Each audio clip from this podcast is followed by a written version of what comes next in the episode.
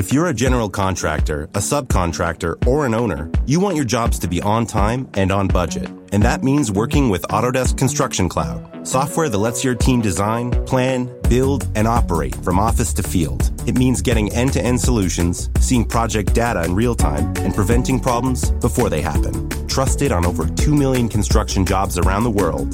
Build with Autodesk Construction Cloud. Try it free today at construction.autodesk.com.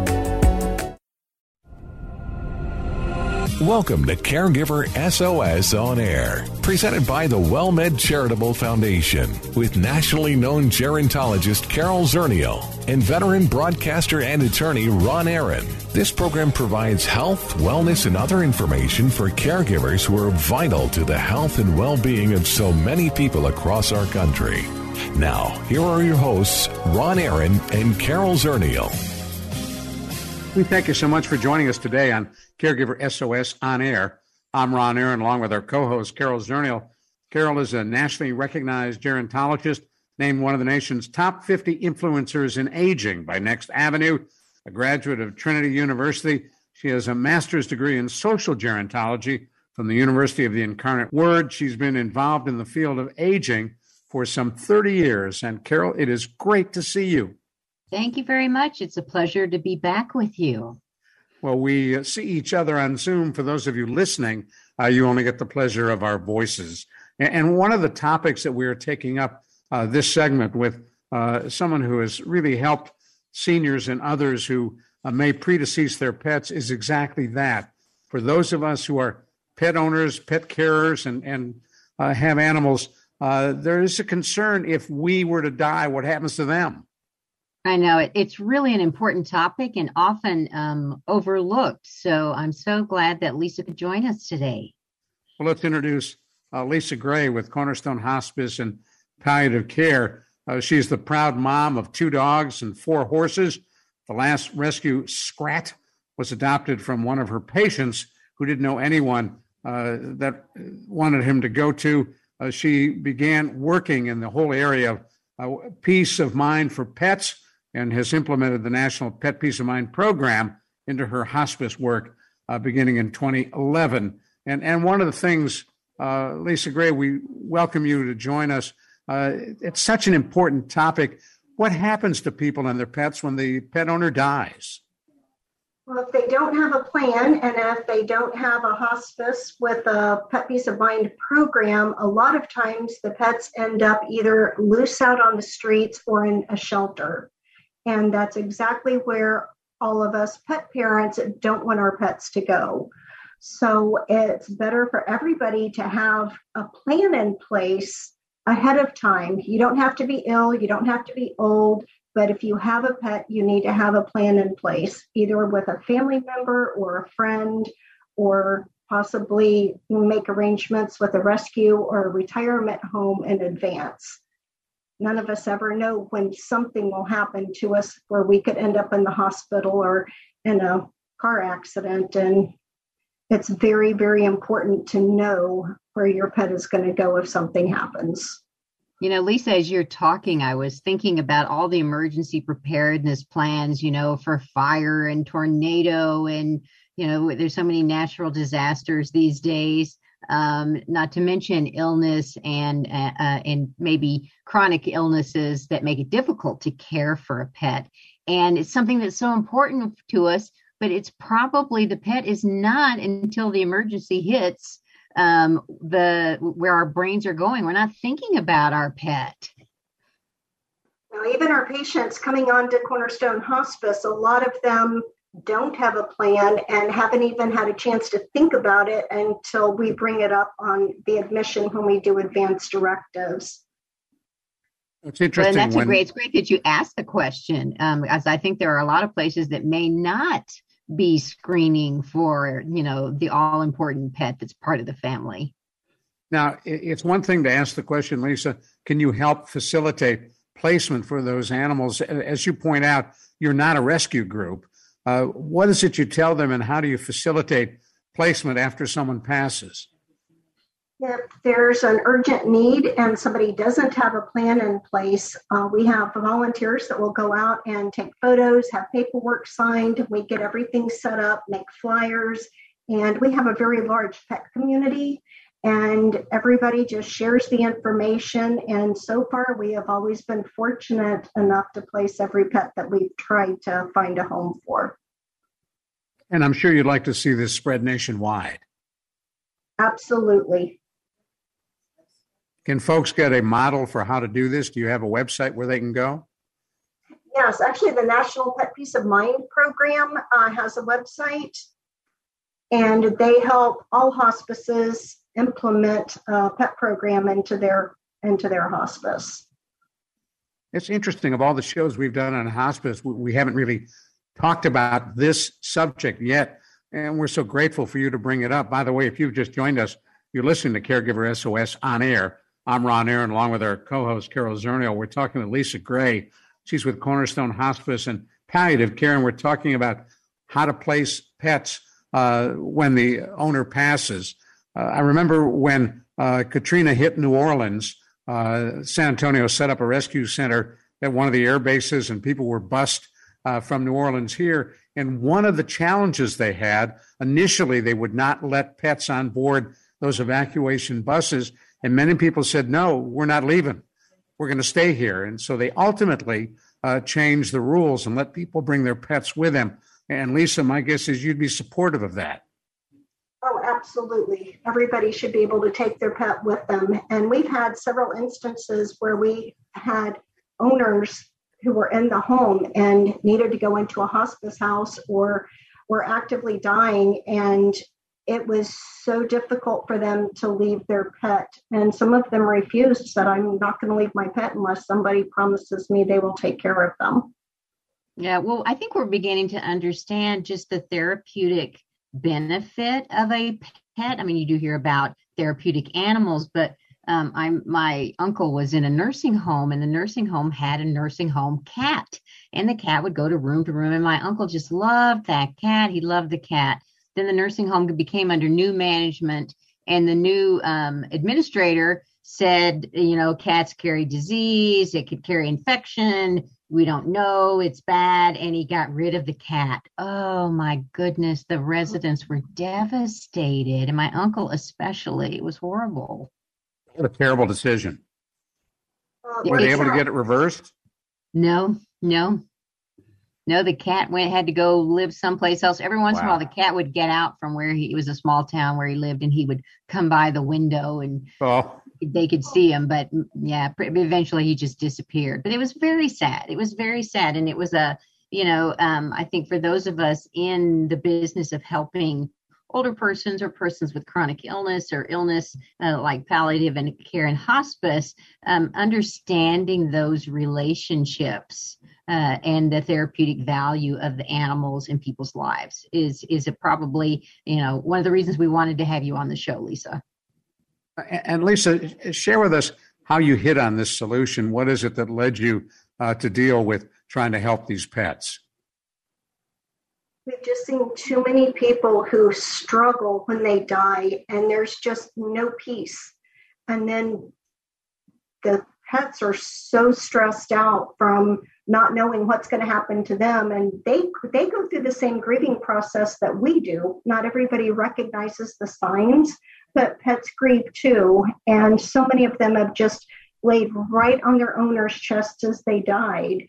And you know they've been loyal all those years and they really deserve to have a good home a place to go after their pet parent has died. Uh, it was really uh, our best scenarios are when somebody has a plan ahead of time, the pet gets to know that person, the owner gets to know that person, and it is so much easier for everybody. Um, when I got Scrat, I was taking, um, I was going in to visit his dad in his home and to get to know Scrat, and he taught me he all of the crazy things to look out for that Scrat does, like steal food, and um, it was a really nice, easy process by the time I took Scrat in to visit with him, and then he went into a facility, and we continued to visit. And it just made it so much easier, not just on his owner, Ronnie, but also on Scrat and for me, because I knew all the little shenanigans to look out for. How do you keep from adopting every one of these pets? It is very, very difficult. And I have to say, I'm really proud of myself that Scrat is the first uh, pet peace of mind dog I've adopted, and I've been doing this for 10 years. But um, I've always been able to find good homes, and that really makes all the difference in the world as long as I know that they have a good pet parent to go to. Now, the other thing I noticed, and, and good for you, we know many people are really having difficulty uh, having enough money just to survive on and paying for food and vet bills and what have you for their pets. How have you been able to help them with those expenses? We have a wonderful community and they donate to our Pet Peace of Mind program, and we are able to help our patients with their pets if they don't have the money. And uh, we pay for basic vaccines and some vet appointments, flea treatment, tick treatment and uh, food. We just order from Chewy, have it delivered directly to their home, and uh, make sure that everybody has a chance to, to eat and be taken care of. Now, for those who don't know, Chewy is a website uh, and a pet supply operation, chewy.com. And uh, that's where you get your supplies for these pets? Yes. Carol? One of the programs that the WellMed Charitable Foundation we will uh, have local drives is the Animeals Project, which is a partner of Meals on Wheels, and we help purchase pet food uh, for people who are on the Meals on Wheels because we find that sometimes um, it is the pet who's getting the home delivered meal if there's not enough food in the house, uh, and so uh, we want to help our home, our you know homebound older persons uh, on the Meals on Wheels routes be able to get eat their own food and have food for their pet. And so we do a fundraiser and we drop off the Meals on Wheels routes. We'll drop off packages of food for the pet when they drop off the meal. And we just finished a drive for that uh, in one of our areas. We're going to continue this conversation in just a moment. I'm Ron Aaron, along with Carol Zernial and our special guest, Lisa Gray, with Cornerstone Hospice and Palliative Care. You're listening to Caregiver SOS on air. The WellMed Charitable Foundation would like to remind you it is important to stay connected while social distancing. Caregiver stress may be higher now, and specialists are available to talk with. There's no question that we are living in not normal times, but whether the new normal will be the old normal is yet to be seen. So if you are troubled, if you are feeling stressed, ask for help. Services are provided at no cost. See more at caregiversos.org. Hello. Friend. We'll be good to see you once again. Hello, friend. Hello. We'll begin to see you once again. Well, thank you so much for sticking with us right here on Caregiver SOS on air. I'm Ron Aaron, along with our co-host Carol Zernial, and then our Caregiver SOS on air hotline, Lisa Gray with Cornerstone Hospice and Palliative Care. She's gotten involved with the National Pet Peace Mind Program, Pet Peace of Mind program, trying to help the pets of folks who are in hospice who will, in many cases, predecease their pets. Uh, and, and, as one in, in a previous life, I ran a rescue uh, operation, a shelter for dogs and cats in San Antonio. And one of the issues that every shelter has is will you adopt to somebody who's up in years? Are you afraid to make that adoption because you know they may predecease uh, the pet that they are adopting? And our view was, and we made that commitment to everyone who adopted if you predecease your pet, we'll bring the pet back and rehome that animal as a way uh, to get that uh, particular animal a great home. In your case, Lisa, as you take a look at folks in hospice, until people start talking about this, uh, it's not necessarily top of mind, is it? Do people think about what will happen after they die? No, it's not. Um, very seldom has somebody thought about their pet ahead of time. They've been so busy going to doctor's appointments and trying to get everything taken care of on their end that they really haven't. And also, it's really a difficult subject because those are their children. And nobody wants to think about them going someplace else or something happening to them. But it is so important to be proactive and to have a plan in place, either friends or family or a rescue, someplace where you know that your pet will go and they will be safe. And when you go to someone's home uh, in, in, in the hospice program, do you bring up that topic? Uh, do you say, gee, what's going to happen a little fluffy here? Yes, we do. Uh, we even have a pet planning guide uh, that we give to all of our patients with pets, and just to let them know that they need to be thinking about a plan for their pet. Well, I would think in advanced directives, it was, I mean, it'd be very similar that you would want to identify someone who might take your pet and then have that conversation because what you don't want to do is assume that, oh, my son or my daughter, or my neighbor will take my pet only to find out they're really not interested or can't. No, and it's a difficult discussion to have, but you do need to bring up the discussion. You can't assume somebody will take your pet, or even if they've agreed to it, you want to check in at least every year to make sure they are still able um, to take your pet in. It needs to be in writing. It's very important that it's in writing. Does that increase the level of commitment of the person taking the pet? It does. So they know that I would think so. signed That's a on. good They've point. signed on the dotted line. And, and who should you look for? Because most shelters are full and aren't looking for new pets. Uh, how do you find someone who will take that pet, Lisa? We have a very large pet community. Uh, we send it out to all of the vets. We put it on our Pet Peace of Mind Facebook page, and we post flyers everywhere. And just to make everybody aware of, the pet that we have, we get the photos, we get the description, we cover the cost of vaccines if they haven't had them. And um, so far, we've been able to reach enough people that we've been able to find homes, and most of them are senior pets. And what do the pet owners say to you in, in the hospice program? Are, are they relieved? Yes, it is probably the most important thing they can do to bring themselves peace before they die. I'm just was just thinking about that that piece because you know somebody in a situation with a limited amount of time and there's there's so many things and, and that that idea of being able to provide that person peace of mind just really resonates with me. Share with us some of the anecdotal stories about uh, pets you've been able to place and the families that you've worked with. Well, we've um, well, actually, my my little my little sweetie Scrat, he's really a, a good example. His um, I received a call from his daughter, and uh, Ronnie, and he did not have a plan for his pet. He did not know of anybody who he wanted uh, to have him, and he asked me to come out and please, you know, just help him see if there was anything he could do. He had already actually made plans to have him euthanized because he was concerned about him ending up out in the street or in a shelter. Wow.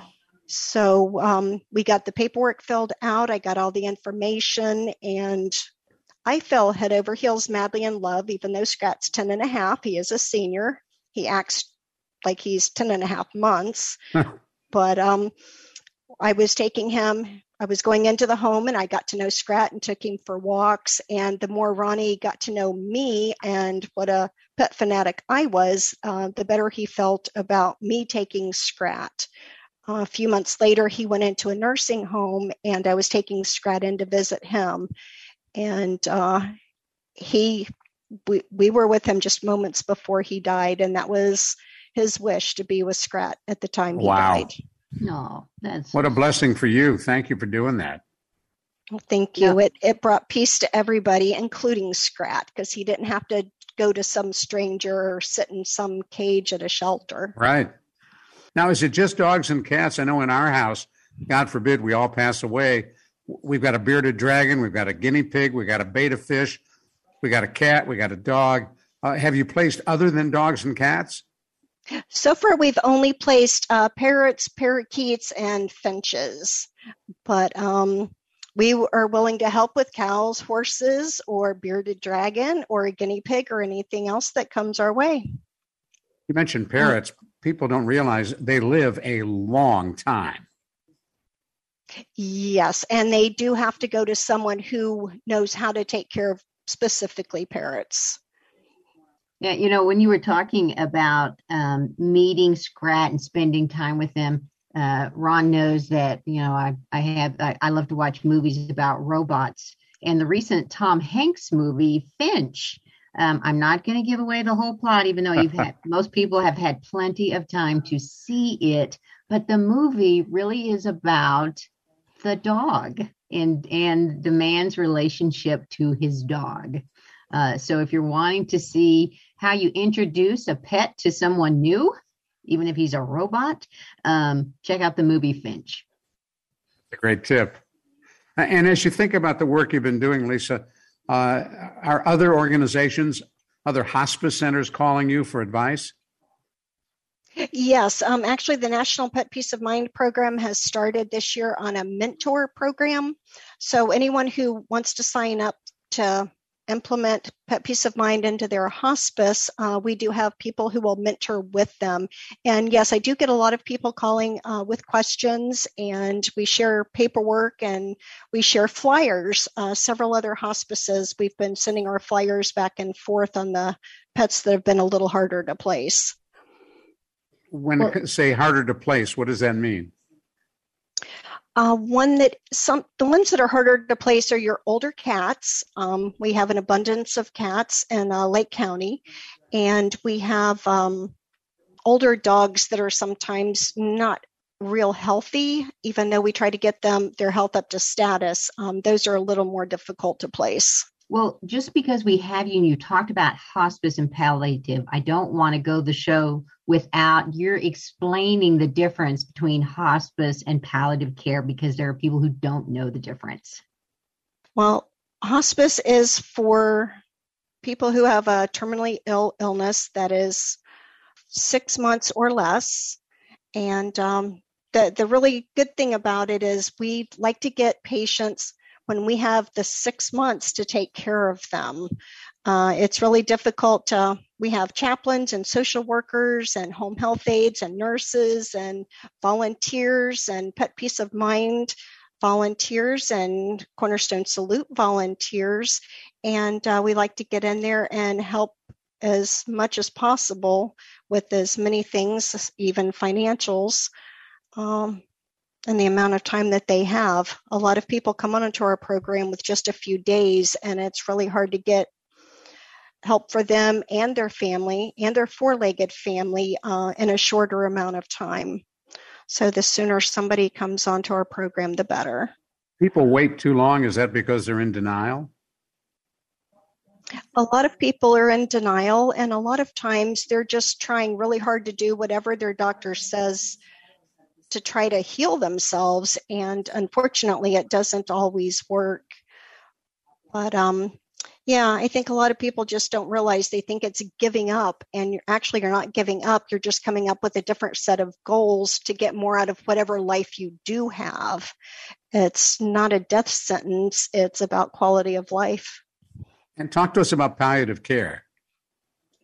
Palliative care is is also comfort care, but it is for patients who have more than the six month prognosis and they can still undergo some other treatments. And it, whereas with Cornerstone Hospice or other hospices, it is a matter of having a less amount of time and having that as your care plan is only comfort measures. And with COVID 19 and the pandemic, how, how, were you able to uh, adjust to all of the isolation restrictions? That has been very difficult on everybody um, staff, patients, uh, volunteers. But we've really done a great job of getting out there and seeing the patients. I have to do it in full PPE. And um, we have volunteers who've been calling and sending cards and everything we can to make them feel connected and cared for and loved even when you know we were on lockdown and we couldn't send the volunteers in. Are you able to send volunteers again right now? Yes uh, we're sending them out to the homes and to some of the facilities. Not all facilities are open up to everybody yet.